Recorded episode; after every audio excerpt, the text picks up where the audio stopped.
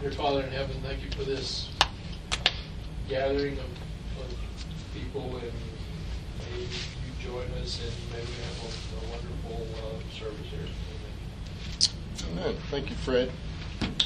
So welcome. Can I turn around? If you'd like, it's up to you, man. It's, just, it's up to you. Well, I am going to show a video in a moment, so it's up to you. It's going to be this way. Unless you have eyes in the back Yeah. your I head. don't know.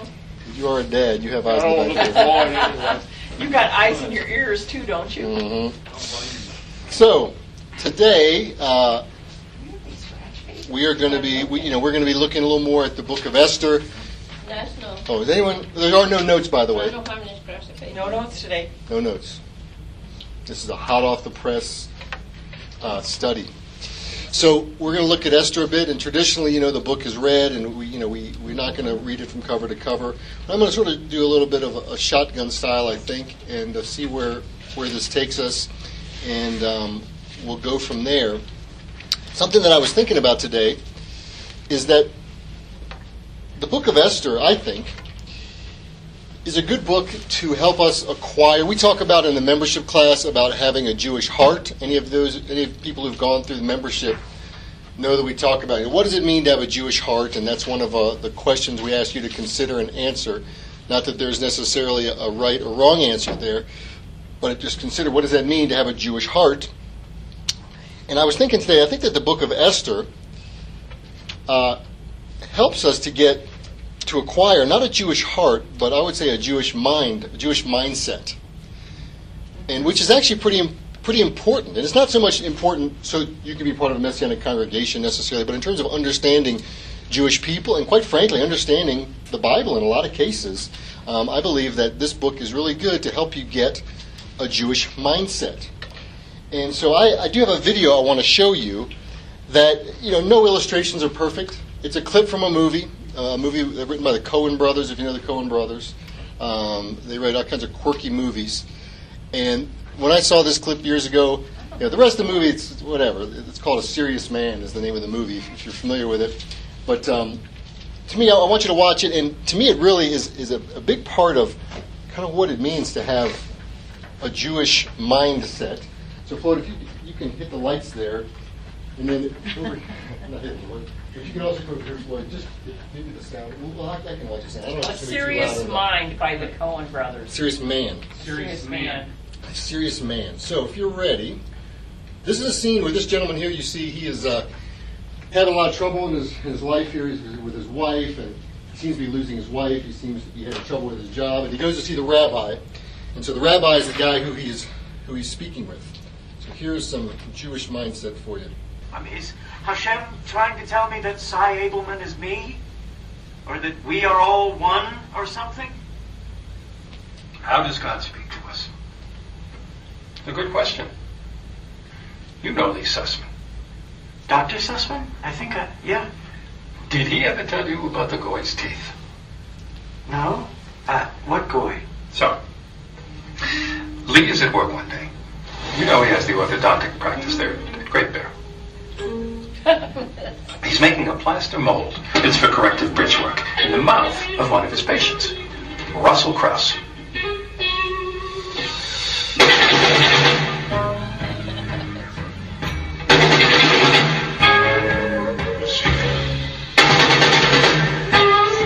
The mold dries, and Lee is examining it one day before fabricating her plans. He notices something unusual. There appears to be something engraved on the inside of the patient's lower incisors.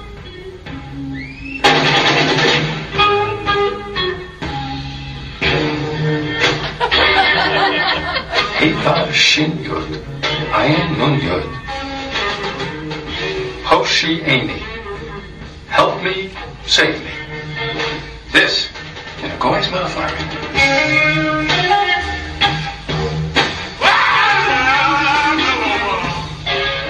He calls the goy back on the pretense of needing additional measurements for the appliance. Oh, my. Noticed any other problems with your teeth? No.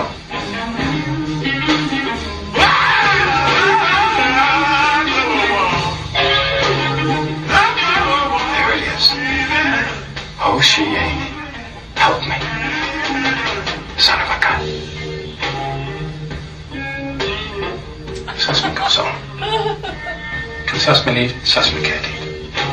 Can Sussman sleep? Sussman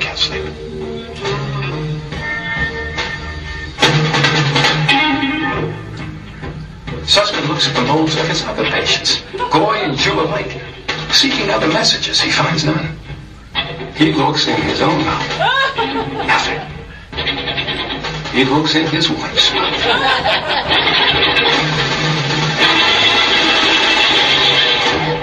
Nothing. But Sussman is an educated man. Not the world's greatest sage, maybe. No Rabbi Marshak. But he knows a thing or two about the Zohar and the Kabbalah. He knows that every Hebrew letter has its numeric equivalent. 8454473. Seven digits. A phone number, maybe.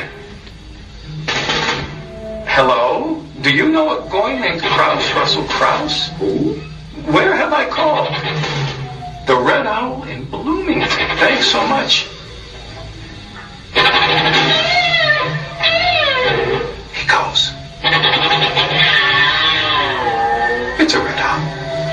Groceries, what have you. Sussman goes home. What does it mean? He has to find out if he's ever to sleep again. He goes to see the Rabbi Doctor. He comes in, he sits right where you're sitting right now. What does it mean, Rabbi? Is it a sign from Hashem? Help me? I, Sussman, should be doing something to help this guy. Doing what? The teeth don't say. Or, or maybe I'm supposed to help people generate, lead a, a more righteous life. Is the answer in Kabbalah and Torah? Or is there even a question? Tell me, Rabbi, what can such a sign mean?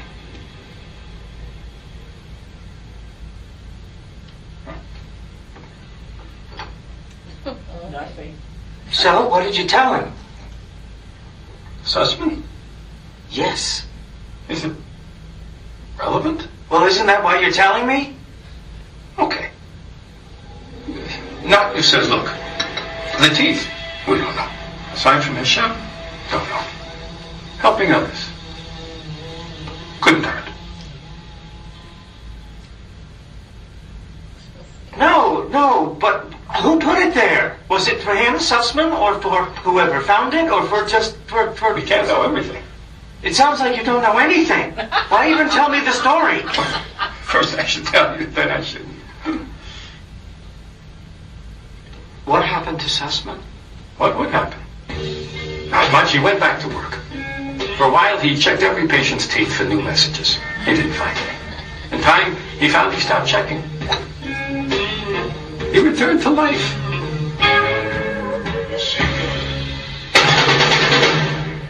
These questions Larry, maybe they're like a toothache.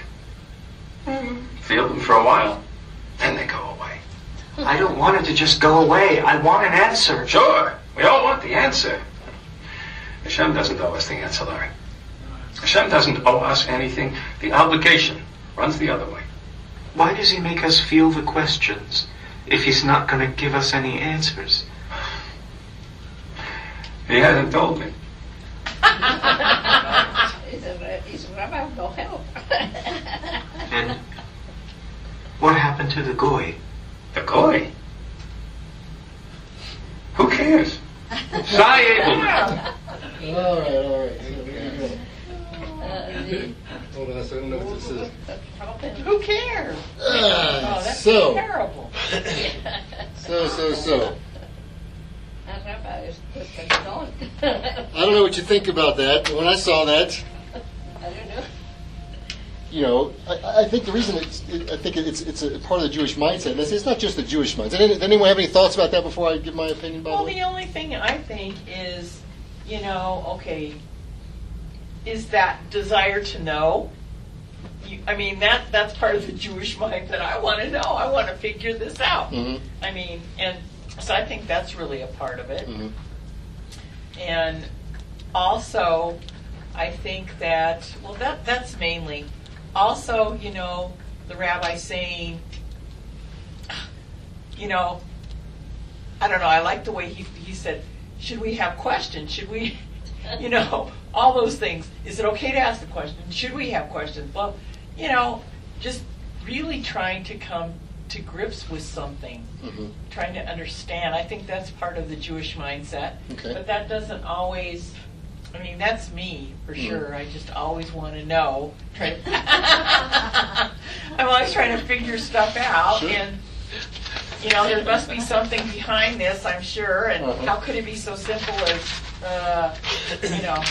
So anyway, that's what I think. That was the main thing I got from there. Okay. Any, anyone else have any, any thoughts about it, or did it make you think of anything in particular? That was kind of Don't bother asking your rabbi. Well, thi- Rabbi, why did I look down at my pants and suddenly found this organic sticker right. on there? It came out of nowhere. So, so for me, what, the reason that this stood out to me, and, and I, I uh, it really stood out to me in my time at seminary, because, you know, the reason it stood out to me, again, it's not a perfect illustration necessarily, but quite often I think we are always wanting, we want to figure everything out, whether it be, you know, specifically like theological questions, uh, eschatology, what exactly is going to happen in this particular sequence at the end of times, and what does this mean, and what does that mean? And there's a word that I think um, we really don't like, Neurotic. uh, no, what the word's tension. Quite frankly, if you read, if you study the, it's like almost the more you study Scripture, the more you try to figure things out. Um, there's a what they call uh, when I was in seminary. It's usually usually the answer you, you're you're given an assignment like figure out what who hardened Pharaoh's heart, for example, in the book of Exodus, or what do the what do tongues mean in Acts two? What exactly is that all about? Or who are the 24 elders in in, in, in the book of you know, First Third John or something? And it's like you dig and you dig and you dig and you dig, and often you come up with a, a both and. It's this and this, or it's not just this or this. Who hardened Pharaoh's heart? Did, did, did Pharaoh harden his own heart? Yes. Did God harden Pharaoh's heart? Yes. But quite often we don't want to come up with that answer that puts things in, in tension. And so that's why I think that this is where this clip kind of helps me. It's like, hey, is it good? You know, we don't have all the answers, and we want to figure out all the answers all the time. And a, a big part of a Jewish mindset, and uh, I'm not saying it's exclusive to the Jews. It's just the clip worked, and I do think it is actually. Uh, Rabbi Chaim had us read a book in, in one of his first, I think his second class that we had with him, and it was called "Not in Heaven" by a guy named Eliezer Berkovits.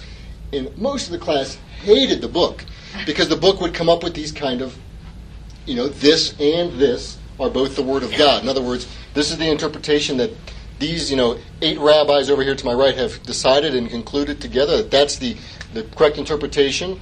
But Rabbi Len and Rabbi Don over here, they've decided that that's the interpretation. We believe this is the interpretation. But you know what? We're going to write this one down too because you know what? We might change our mind one day, and maybe that will go with this interpretation. So the point is, we don't we don't like that kind of stuff. That we don't like that kind of tension.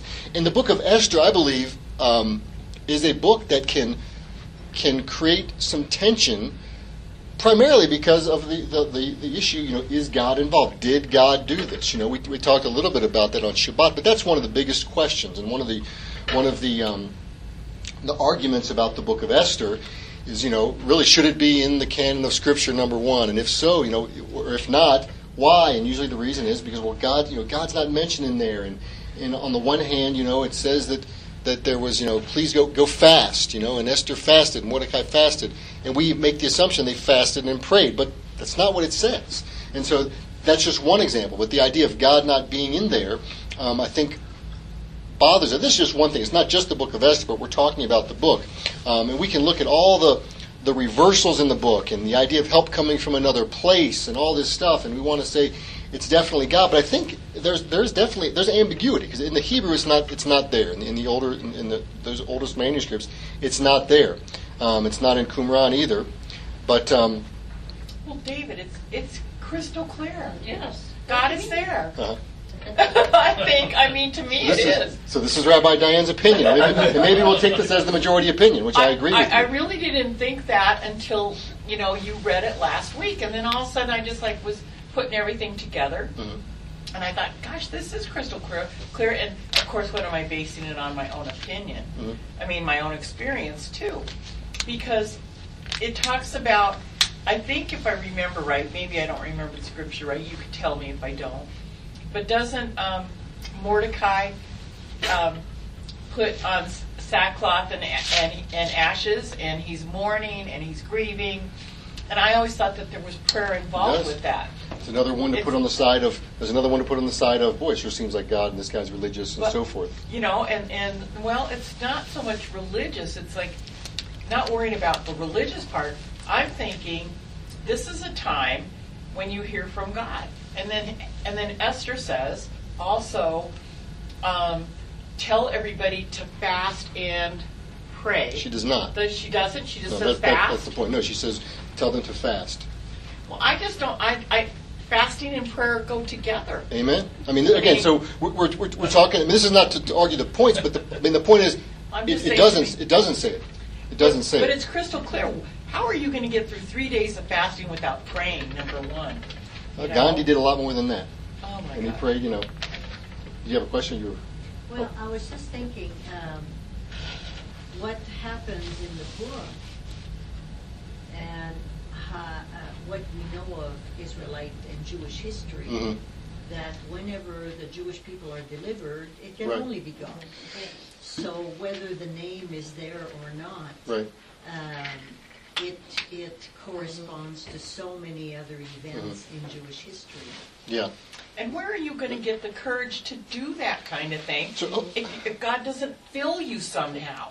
So hopefully I'll wrap, we'll wrap up uh, some, some concluding statements I have. We'll wrap up kind of these, these ideas. But I guess I wanted to be aware. I'm not necessarily arguing for the fact that God's not in the book. Don't get me wrong. Yeah.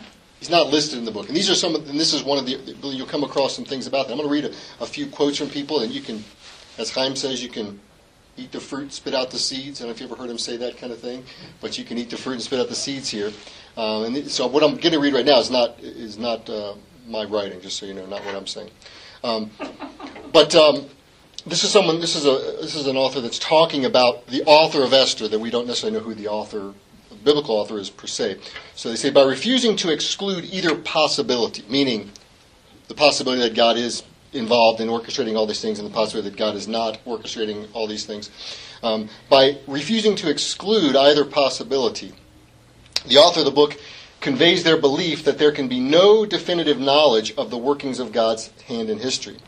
Not even a wonderful deliverance can prove that God was directing events nor could threat and disaster prove his absence. Understand? It's like we, in other words, when we say God is great, God is great, we usually tend to say that when things are wonderful. But if things aren't wonderful, we don't want to say, well, God's not great or God's not there. Okay, so that's what they're saying there.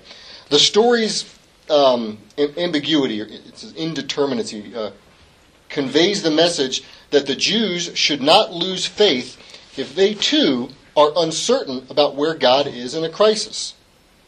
Israel will survive. That's the author's faith. But how this will happen, he or she does not know. Events are ambiguous, and God's activity cannot be directly read out of them, yet they are not random. So again, we've got this, I'm reading tension, okay? Um, there is tendency to equate religious uncertainty, okay, religious uncertainty, and we all we have to be certain of everything. I mean, there's certain things we're certain of, but sometimes we're not completely certain. But there's a tendency to equate religious uncertainty um, with a stance of skepticism and to view doubt as a willed repudiation uh, or willed denial of belief. But the question, quote, who knows, does not foreclose options. It may express an attitude of faith as well as doubt.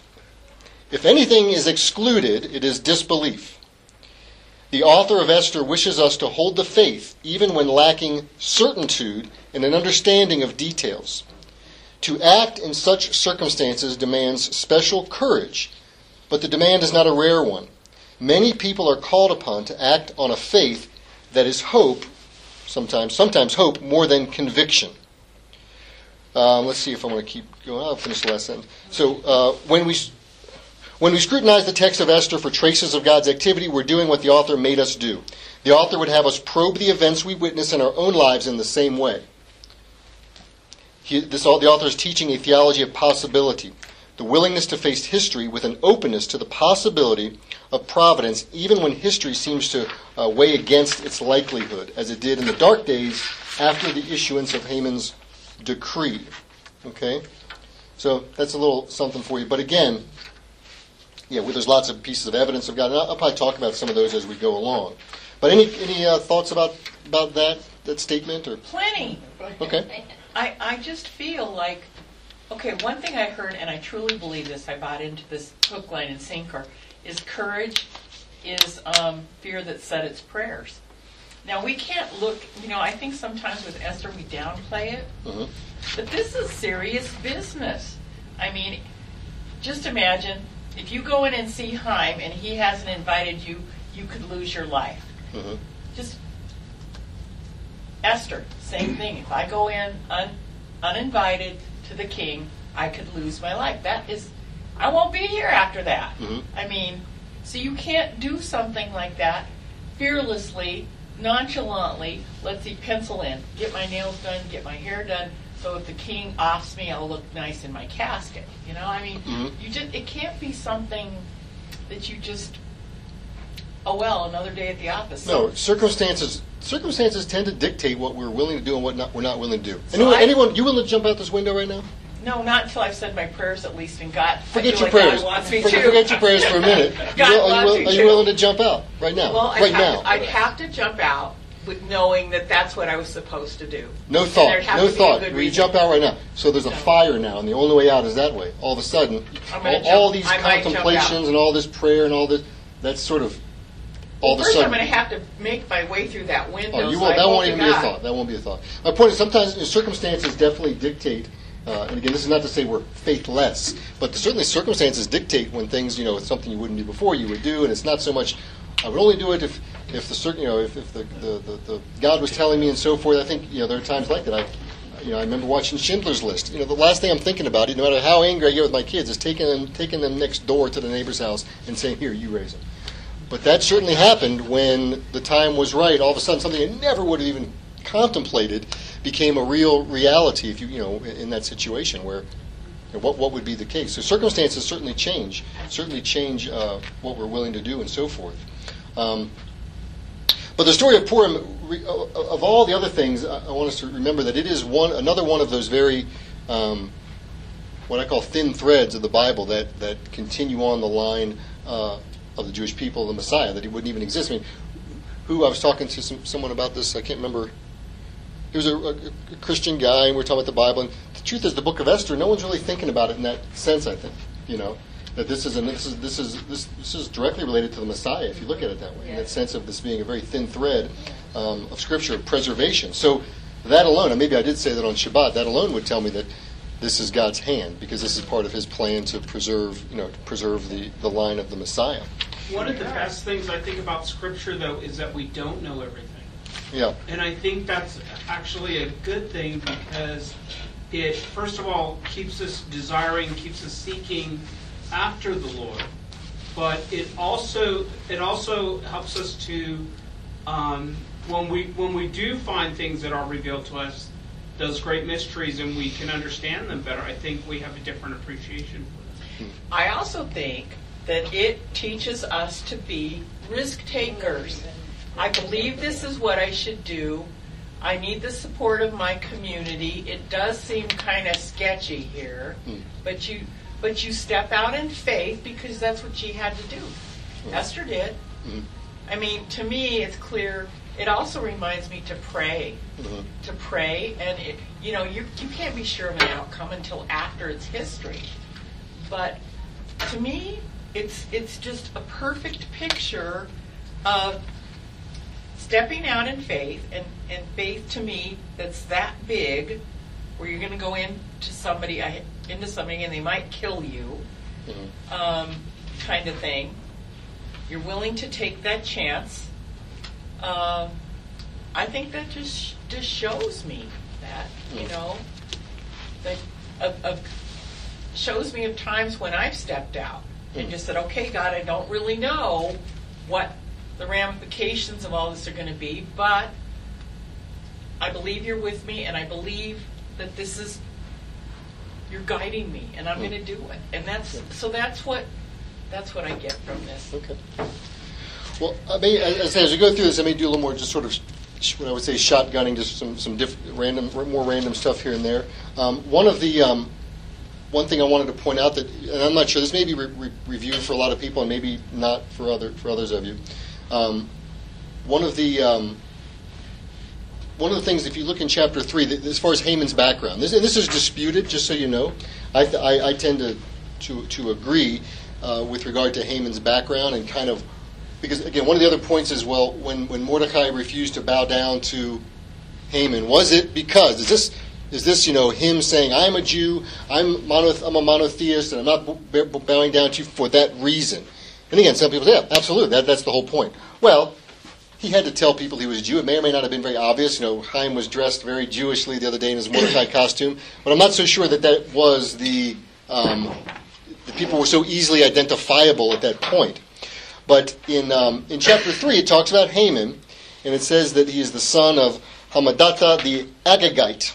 Okay, so and this is where people will argue this, but I, I think it's I think it's pretty clear because of the way the story progresses, and something else I'll get to here also is that that Haman was in fact a descendant of Agag, and most people here probably know who, who that is, um, the enemy of the Jews from Saul from uh, Samuel chapter 15, 1 Samuel chapter 15, where where Saul was um, ordered to completely kill this word that's so easily uh, translatable uh, to haram uh, everybody um, at the And time and put under it. the bed. What's that? But And, he didn't- and he didn't do it. Um, he wasn't supposed to keep the people or the plunder, but he didn't do it. He killed some, uh, but not all, and he left. He left Agag, and he left some of the, the stuff as well. Samuel came along, killing Agag, but that is the moment when the kingdom was taken away from Saul. Uh, Diane, you have a question?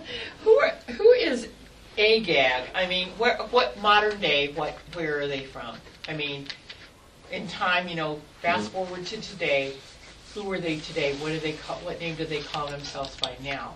I don't necessarily know. Do you happen to know? Do they still exist? Yeah, Do they exist? They Well, burned. that- that's a question. yeah. you know. It's a- I don't know. I suspect not, that the Agagites of that, of 2,500 years ago, uh, you know, Well, I, I, I don't know. I thought maybe did they did they like reinvent themselves and become Syrians or you know I don't, I don't know. Um, for, for the for the relevance of this story, though, when you're talking about the time period from, from Samuel to, to here in, in Esther, um, again, I think it's I think it's it's it's it's pertinent. It's relevant there if we consider that that Haman was a descendant of Agag, and then you've got Mordecai, uh, who is actually a descendant of Saul.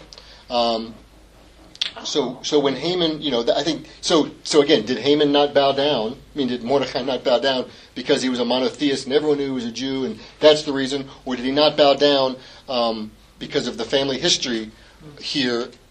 I did he know? well, I think the, this is where I'm getting. I think the answer. So again, why did he not bow down? Was it just because I'm, a, I'm I believe one God and the Shema and, and I'm living this, this Jewish lifestyle and walking to synagogue here in Persia, or was it because of the the the, fam, the family history? And and my answer, I think, my, my opinion, again, do we know with certainty? There's tension. Yeah. Not about you know what I mean. This is why I started with the video. Uh, the uh, I think it's an answer of, of both, probably both. You know what I mean? That it's a little bit of yes, tension. That's a picture of tension um, that that we see there. Um, yeah, I don't I don't necessarily know that. I don't, and I don't think we can know with any kind of certainty, for sure. But that is that is again another picture. I think you've got a discontinuous thread. And if I were to fast forward to the end, multiple times towards the end of um, of the book of Esther, when the Jews did kind of overcome their enemies and so forth, they it's very specific that it says they did not take the spoil, they did not take the plunder, they did not take the spoil. I think it says about three times there in chapter like nine and ten or eight, nine and ten, and it wasn't because they weren't allowed to. In fact, the, the decree against the Jews was exactly that. And it's rumored, well, how could Haman have promised all this money into the king's treasury and so forth? Well, duh, he was going to kill the Jews and take their stuff. Um, and then the opposite was the case when the reverse uh, edict was issued for the Jews to be able to protect themselves. That not only could they protect themselves and go after those who were against them, but they also could take they could plunder them, men, women, and children, and stuff. And it specifically says multiple times, if I underlined it or not, um, that they, yeah, in fact, in chapter nine, it says that uh, they, this right they killed the ten sons of Haman. It says the, en- the enemy of the Jews, the ten sons of Haman, but they did not touch the plunder. Then you've got a little further in chapter 9, verse 15. That says, The Jews who were in Susa gathered on the 14th day of the month of Adar, and they killed 300 persons in Susa. But they did not touch the plunder. Sure, that's disjunctive syntax, I'm guessing, right there. Trafe, trafe. Um, and then you've got uh, the next verse in 16. Now the other, I'm sorry. uh, Now the other Jews who were in the king's provinces also gathered to defend their lives, and gained relief from their enemies, and killed 75,000 of those who hated them. But they did not lay hands on the plunder. Um, that may be the last one. So again, you've got that. You got that three times repeated. I think very, very clear. Um, I think it's a, co- a connection. Again, another connection with a, with with the, the, the biblical record. Um, let's see here. Well, why didn't they take the plunder? What did the rabbis say? You're asking a great question. Now, what the rabbis say, I don't know. I haven't studied the, the rabbinic Oh, text, but but what I'm what I'm what I think from a, from a scriptural standpoint, I'm going to say that they made they're they're the whole idea of Mordecai not bowing down is sort of making up for history. I mean, is, is it is it said there? No, seems pretty pretty uh, makes a lot of that can make a lot of sense. And for the same reason that you know back then we messed up, we didn't kill Agag, and we did take the plunder. We weren't supposed to. We're not going to touch the plunder here. You know, there could be other explanations for it. Believe me, the rabbis have explanations for everything. they've got they've got an explanation why there's you know a letter that's used. You know, why is it an aleph, not an ayin, or something? Believe me, they'll explain why it is, and be sure.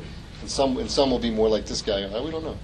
The NIV footnote is, is, uh, confirms exactly what you just said. Oh, does it? Okay, so yeah, there you go. The NIV, Rabbi NIV agrees. Rabbi NIV agrees. That's wonderful. So let's talk for a minute. I want to talk for a minute about this idea of um, being in the right place at the right time. This is from chapter four. When uh, you don't think so, she wasn't in the right place right time. Well, I, yeah, I do believe, I, I believe that it was, it was, to me, it was just God. Oh. It kind of like happened that way. I don't think it was by chance. I don't, I just think that Now we're talking about Esther being yeah, in right. the position she was in. I believe, yeah, I believe Mordecai's words. Maybe this, he's just saying, Right. hey, just saying, maybe you, this happened for such a time as this. So on the one hand, we've Not got to glorify you. on the one hand, we've got one of the first amazing coincidences that out of all of the, the, the, the young maidens, right, Yeah. that Esther was chosen. Yeah. First, that's one of the first coincidences. Yeah. Then, she, so she's from that little thread, Yeah. right? She becomes queen, and she's been queen for four years at this Oh. point. Oh. The point that, that she has to go into the king. Um, so on the one hand, yes, and when she goes into the king, remember I mentioned a little bit of this on on Shabbat, I believe I did. That she doesn't, she fasts, so she's not saying, well, "I better look as good as I can and be all ready for this this event." In fact, she's fasting for three days. Yeah. I never fasted for three days. I've fasted before, and you know, after even after half a day, you're not all that pleasant, and maybe and certainly after a day, you might be snapping. Uh, after three days, you know, again, I can only imagine. Some of you may know what that's like. I've heard it gets easier after the first 24 hours. But the point is, Uh, in the physical, she wasn't necessarily looking her best or trying to look her best. However, she did get dressed up in her robes. I mentioned that, right? She did think out a plan. She didn't just, you know, say, "I'm just going to go in there and then." If he, you know, if he lays the scepter down, I'm just going to just blab it all out. No, please help him. No, she had a plan. It was protracted over there. Did she continue to fast? At, did she eat at the luncheon? Did she eat at the next luncheon? I, I don't necessarily know. I don't believe it says that, that whether we know that. She could have been fasting for five days by the time she, you know, brought the, the message to the king. The point I'm trying to make is that she was she was she, she had been God I think did put her in, in in that position. She'd been there for four years. She put on her her her queenly robes, right? She didn't just put on some old sweatpants, right? She walked in in the authority that she'd had, and she wasn't like she just had been queen for a day, you know. Um, things take time. She'd been doing whatever whatever she was doing. She had done it for she had done it for four years, so she had a little bit of authority behind her in that respect. Um, and so, so when we talk about being in the right place at the right time, I think often we think, man, it was just you know, um, it's like I was delayed in traffic. And that got me at the grocery store just in time to find a front row parking spot. You know, we think that kind of stuff. You know, where I found a twenty dollar bill on the ground. It was just the right place at the right time, and something happened. Or I, I was at Chick fil A one time. I remember, and the we were there, and and guy came around and was giving out free milkshakes. man, was the right place at the right time. You know, that's I think what we tend to think about, the right place at the right time. And there's a little bit of yes and no. The yes part of things is God puts us in the right place at the right time. The part that I think we overlook sometimes is, man, it's all God. He just put us, He put me here, and He's going to have to do this and that. And I think we overlook the fact that we need to uh, develop our skills, if you will. You know what I mean? Well, it's interesting that you say that because um, the Torah, in a sense, does not recommend. It did not recommend that um, Jews would marry within Gentiles, with Gentiles, in a sense. Mhm. And so, I mean, it's it's interesting that Mordecai chooses to give Esther to a Persian king. You know, if if he's as Torah observant as we think, or as as godly as we think, we don't know the circumstances that motivated him to include Esther in going Well, let me let me give you a little insight on that, Michael, because it's, it's good. That, it's great that you brought that up because he's definitely there in and a. I'm just saying, in the right place at the right time, how that kind of plays out. It- you know, is Mordecai here in sin in doing that, or you know? Right. In fact, uh, let's see here. It's uh, let me see where we are here. Any more- what- It's chapter two. I Yeah, no, I'm looking here. Um, this thing is right after verse five. So in the king's order, and either, and, so you've got, and I'm not sure what it says in the Hebrew. I'm sure Len, you could tell me what the, if the Hebrew says there. But the big picture here is what Michael, what you're saying, Michael, is well taken because the truth is, were they living in quote sin? There's no way they were living in accordance with the Torah, uh, explicitly in, in Persian. In this situation, you've got, I think, the whole situation was honored. God protected the line. Uh, God, I think, put her in this place completely against what would be accepted in the, in the Torah. I don't believe Mordecai gave her like, I'll offer Esther. It says, it says when the king's order and his edict were proclaimed. This is the edict and the order to gather up the, you know, the, the maidens in the land. This is chapter two, verse eight. It says, and when, he, when, when many young women were gathered in the citadel of Susa in custody of Hegai, Esther also was taken into the king's palace. And I don't know what the Hebrew is there, but my guess is there wasn't much choice that, that Yeah, they had living, I living in gathered. That's Susa. I believe is just take care of everybody. Yeah, and so you've got you've got maybe up to that point she was living. I mean, obviously living as a virgin. I'm sure that that is the way of the land, and that is the way it should be. But when you're talking now, she goes into the king's palace, and then it's pretty clear what you know what happened there. You know, when it was each girl's turn, it says she went in at nighttime. She could take what she wanted. She returned in the morning. I doubt they played Scrabble all night. You know what I mean? Um, so I think it's pretty clear why he liked her in a lot of ways, and maybe not the only reason, but I think it's pretty clear that she was part of a harem. Um, she hadn't seen him for 30 days, right? When she went into. I mean, as a father with two daughters, I would not. Oh, you wouldn't want to, but I still I don't believe there was much choice. Not much of a choice. No, I don't believe there's much choice in the situation. Um, so they weren't living a, a righteous lifestyle, so to speak, according to, to, to Torah. Um, and even though she was the king's king's wife, again, when she had, when she ended up going in to see him, she says he hasn't even called me for 30 days. Now this is being recorded, but I, you know, I, listen, you know, I, I'm not. 30 days is a while. You know what I mean? Um, and, and if and if he didn't want to see his wife in 30 days, he's either on his deathbed or he had some other entertainment of some kind uh, to keep keep him occupied. And so They have it in he had a harem. I mean, these girls. You know, so the point is, yeah, things weren't necessarily according to Torah uh, in in this in this situation. So on the one hand, you got you're in the. Um, am I saying to for us to be, you know to synchronize with society and no, we are to, we are Simulate. we are to assimilate right. We are we are we are called to separated living. There's no there's no question about that. But this is about what what what God can do, and specifically, I'm, I'm talking about being in the right place at the right time. And what does that what does that mean? Um, was Esther complicit? What could she have done when she got gathered up? She could have fought from the beginning. I'm not going to the king's palace, all this kind of stuff. But I believe God honored, and this was- all part of His plan. And again, that's another hard one for us to get our minds around because boy, it doesn't seem like it's right. It doesn't seem right. I mean, this is I think you know, though. That's what I keep trying to get across, and I don't think I can. I think that I think that somehow you know. Either you get, you feel like, yeah, this is something I should do, and that's spiritually led, or you feel like, hmm, no.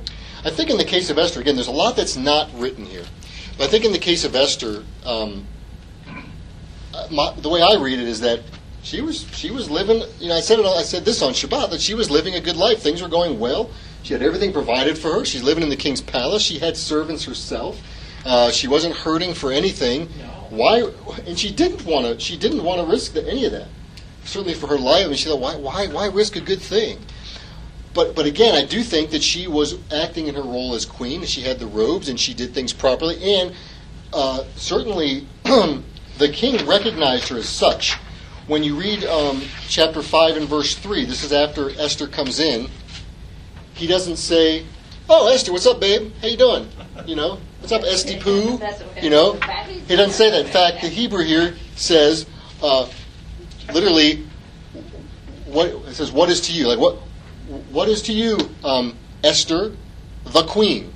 You know, Malacha Esther Hamalcha is what it says. Very, very, very deliberate. This is this is chapter five, in verse three. In the King's Center, what is it, Queen Esther? Because that's exactly what it says. What what is it? Esther the queen. So it wasn't like just his, you know, hey baby, what's going on? How are you? And honey, and so forth. He recognized her as queen. There was something there. Was it the robes? Was it the way she came in? What, was it that she knew because she had been in this role for four years what this meant to go in and how she was to do it and where she was to place herself and all these things? She she she had been the queen again for four years. And and my and my point for making making a kind of parking here for a moment is that idea of does God have his hand on us at all times? Is he sovereign? Does he does he gift us? Does he put us in the right place at the right time? I believe he absolutely does. But uh, my encouragement or my application here, if you will, is to not overlook our part in it. Our part in being ready and prepared, and again, developing our, our skills in a sense, and not just necessarily relying on the fact that, well, when when when the time comes, God will see me through. Yes and no. Uh, we were praying about it earlier. Uh, we can see a slight difference between the idea of of a blessing and a miracle. Okay, and I don't want to get too much into this, but I think the idea that blessed is the person that walks with God and so forth, the Ashrei, right? That, that uh, Ashrei Ha'am, blessed is the man who does not walk in the counsel, who walks with God. There's an idea of being blessed, and I think all of us want to be blessed. And I believe all of us should have that as our goal to be blessed. Do we want to experience miracles in our life? I think yes as well, but miracles are, are the more of the kind of punctuated things. You know, you're in desperation in a si- situation like this, and a miracle seems to happen. Or you know, you're, you're driving somewhere and you, and, and you you know, there's a flock of cows, or not a flock of cows, something on the road, whatever you call a flock, a herd of cows, a flock of geese on the in the pasture. The farmer's laughing at me, and somehow you miraculously. Somehow, miraculously, the, the herd of cows parts and you drive through somehow, or you, who knows? These are miracles. We have miracles happen, and they're great. But we want to be blessed. We want to walk in God's blessing, and so that's that's part of the idea of walking into God's blessing. I think is the fact that we that we hone our skills, that we recognize what God's given us. These places in the right place at the right time, quite often. But there is a part that we have as believers. We have people. We are people who have been sent to do a job. Everything we say is under the authority of the one who sent us. Um, we recognize we recognize that you know there are uncertainties, but recognize that there are things that we need to do and skills that we need to develop, and not not to overlook. Okay. Any thoughts on that, real quick, before I move on to the next topic? Yeah, I mean, I, I just, I just don't see why, yeah, it's like this, yeah. You know, I mean, to me, like I said, this year, every year, it's a little different when I read this or learn something or something wakes up in my brain or whatever. Yeah. but, I mean, to me, this year, it's just so totally obvious the presence of God. His Hmm. name isn't spoken, no. But I mean, just the way people behave. I mean, who I'm not going to walk up to you and say, "Look, Dave, if you do it, you need to do this because I I feel that God wants you to." Mhm. I mean, I, I I really have heard from on high that you need to do this. If you don't, you're going to die. You and your family, bye bye. Nice knowing you. I would never say anything to like, like that to somebody unless Mm. Unless I really felt like God said that's serious business. Sure, no, absolutely. And I would never go into a king unaddressed. I mean, Mhm. to me, it's just perfectly obvious that Right. everything came through prayer. Uh-huh. Yes, Mr. Dunn. Uh, Just a thought though, that isn't it wonderful that Mordecai loved his niece and took care of her and said to her, God will take care of this anyway. You have a choice here, and, and we're sitting in Calvinist land here. you know, free will. You have a choice. Oh, yeah, I She did, I did didn't- mention the choice part, didn't I? She didn't have to choose. She But had death Mordecai and said, death. if you don't do this, God will take care of it. Yeah. It'll get taken care of, but you'll be cursed forever. So Your, there's a your big- family will die. Yeah. I mean, and, but so you can That's- die that by was going to- by king. You can die by king, or you can die by, you know, being disobedient. So you know, Yeah, the king is the easier one. You're right. king, you remember me?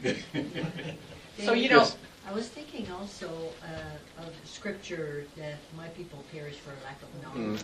mm. In other words, we're supposed to grow in knowledge.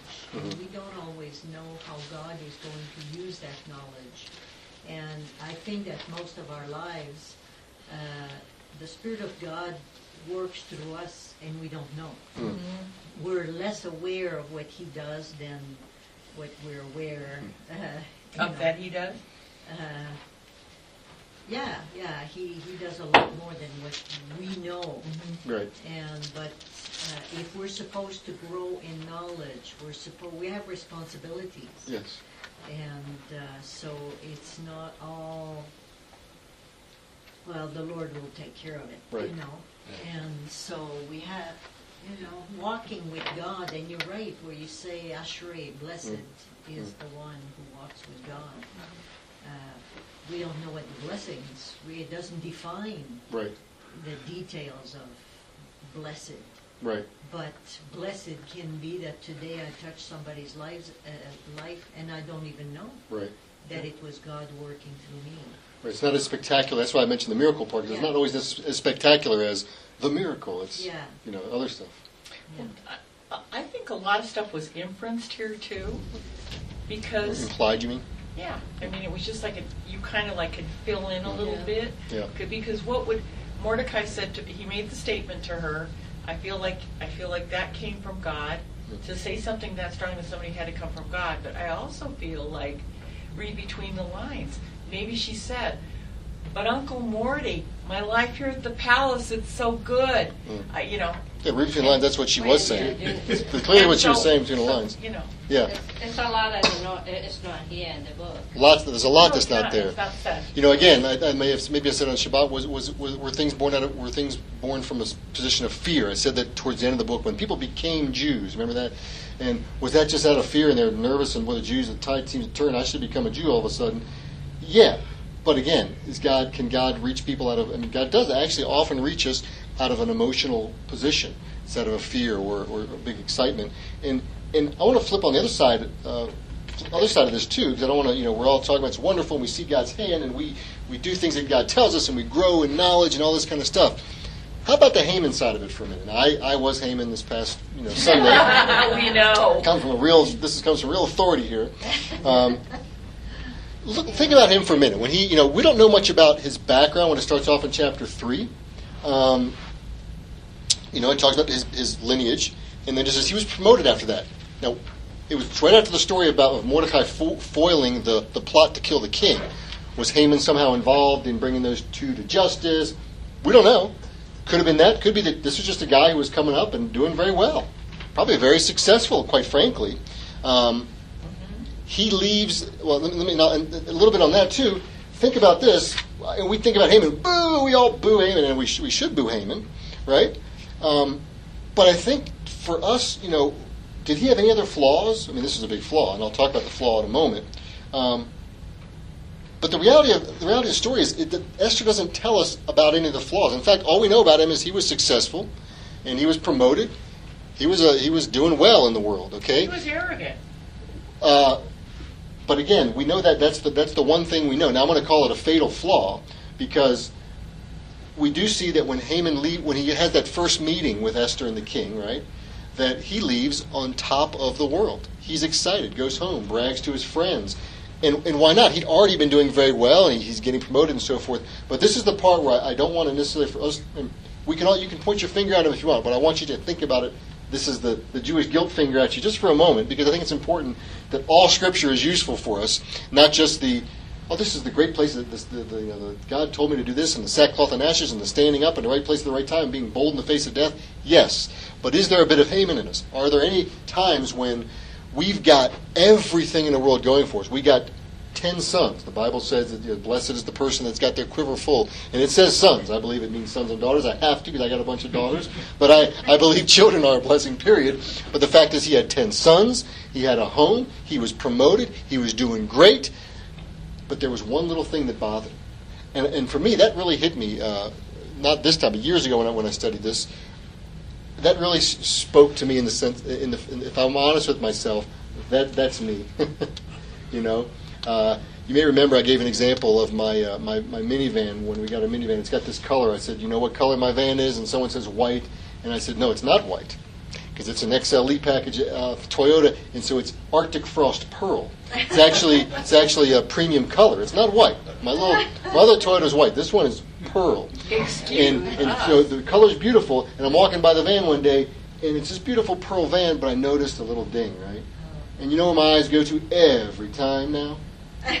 that one little ding. So my point is that we've got all this wonderful stuff going on in our lives, we, but we tend to look at that one little thing, and that is a fatal flaw.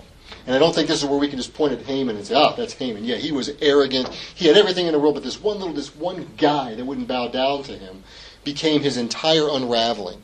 And again, I'm not asking for any, any volunteers or hands or admissions. This is not to come forward and, and, and confess. But I think if we're honest with ourselves, uh, we can see a little bit of that uh, in ourselves as one. It's something we shouldn't overlook that this is just Haman's problem, and it's not something that's relatable to us in any way. Um, I think the fact is that we really don't get the depth and ugliness of our sin that needs to be blotted out, and that we don't realize uh, what we set in motion when we are prideful or when we are also dissatisfied.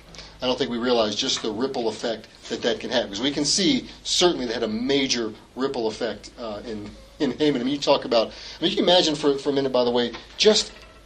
I mean, how things. I mean, there's things in your life you want to turn around. I'm sure, but can you can you imagine just for a moment the reaction of Mordecai? Look at chapter six, verse eleven, uh, for a moment.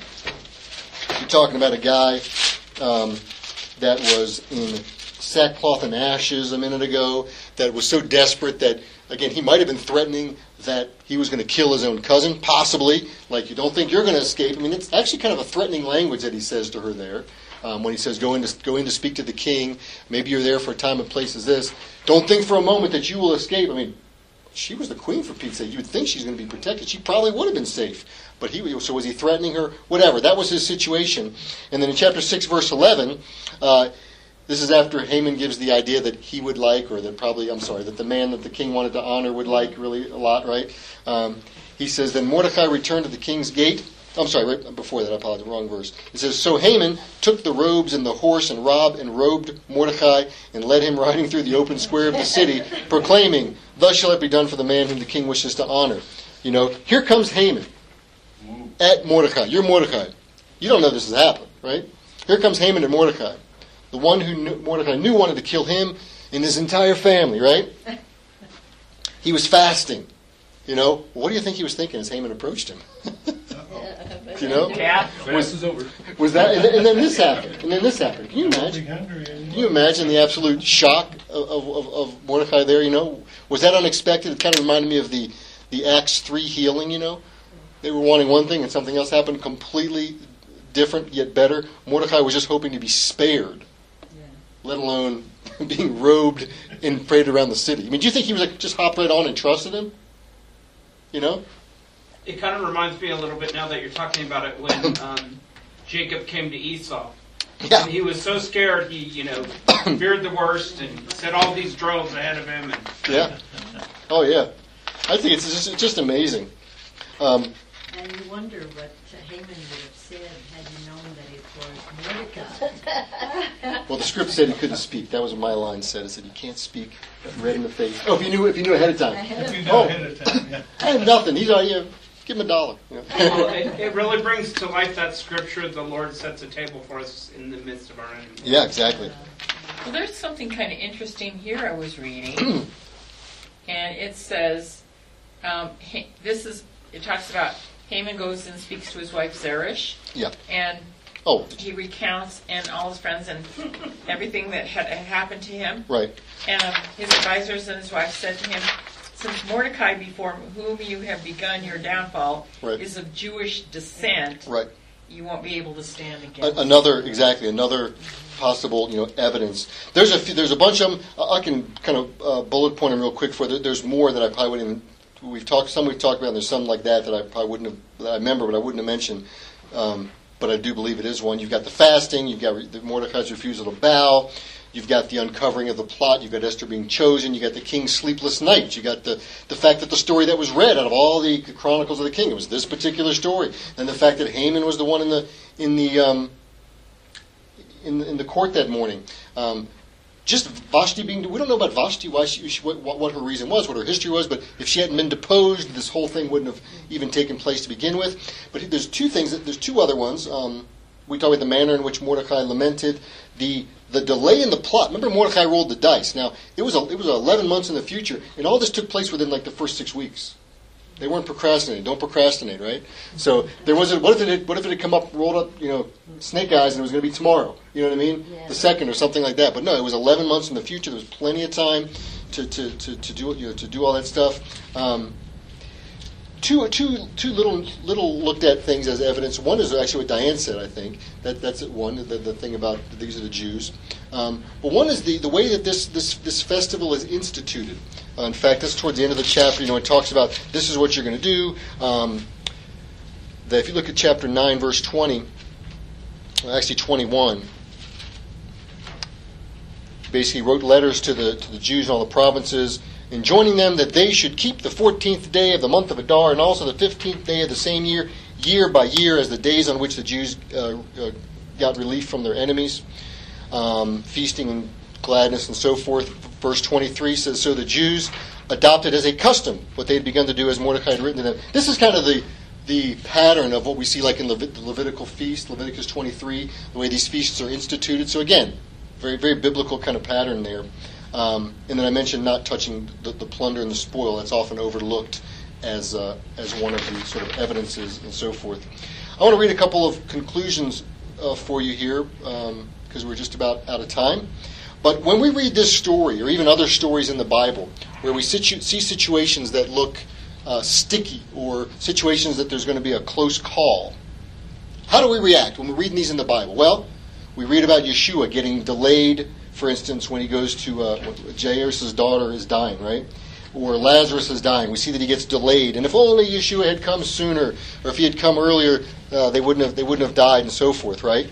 Um, we don't we don't side with the characters in the book in those stories and say, yeah, if only Yeshua would have come earlier, right? No, we don't we don't do that. We realize that God knows what He's doing. That, Yeshua didn't didn't uh, get sidetracked, and then we read about the miracles, right? Well, He raised him from the dead, and this this happened. He came, take off the unwrap the the death the grave clothes, right?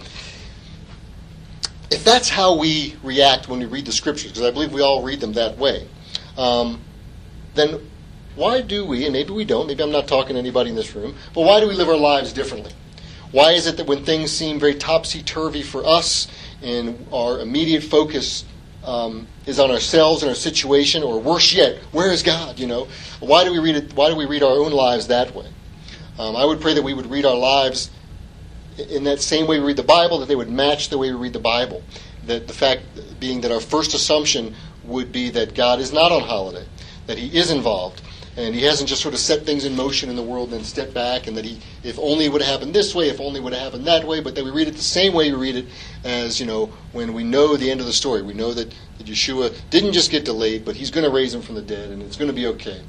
Um, and remember this in the book of Esther, the whole setting, no one necessarily is being indicted or accused of having screwed up in some way. And that's why they're in this situation. In fact, historically, um, they were in this state of exile because of other people's screw ups. This is not to pass the blame or to say, to say it was other people's screw ups. But we can very easily, the point is, we can very easily find ourselves in the same situation. You could be suffering from decisions that maybe you made. You could find yourself suffering from decisions that maybe you didn't make, things that sort of seem outside of your circumstance, and you have a choice. You can say, This happened to me, or this is because of this in my background, and so forth.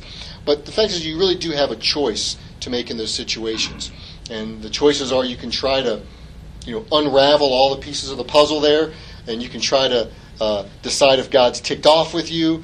Um, you can decide, you know, what is it I need to fix? What is it I need to do?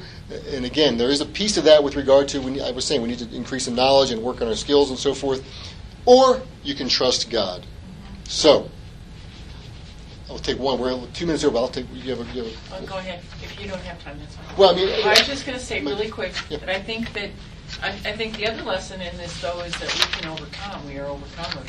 We can reach out in in faith Mm. and encourage. Mm. I mean, things were hard, yeah, in this chapter, but you know, ultimately, what people? You're alive, Dave. I'm alive. That's right. Yeah. Dr. Delaire, would you mind closing us in prayer? And Our Father, we thank you for your word. Thank you for opening our eyes to who you are, what you do, and, and uh, helping us trust you with our lives, with the ups and the downs. And, and thank you for the example of uh, Mordecai and Esther and their faith and their willingness to take step forward. And we pray, Lord, that you would uh, help us uh, walk with you uh, remember that you're there at all times, whether we see you, feel you, uh, hear a voice. Lord, we, we thank you for who you are. And we give you praise and glory for tonight. And uh, help us by your Holy Spirit to just to mull over the things that we've heard tonight and really go over them in our hearts and our minds and uh, allow you to grow us with these things. And we pray this Hashem Yeshua HaMashiach in Jesus' name. Amen.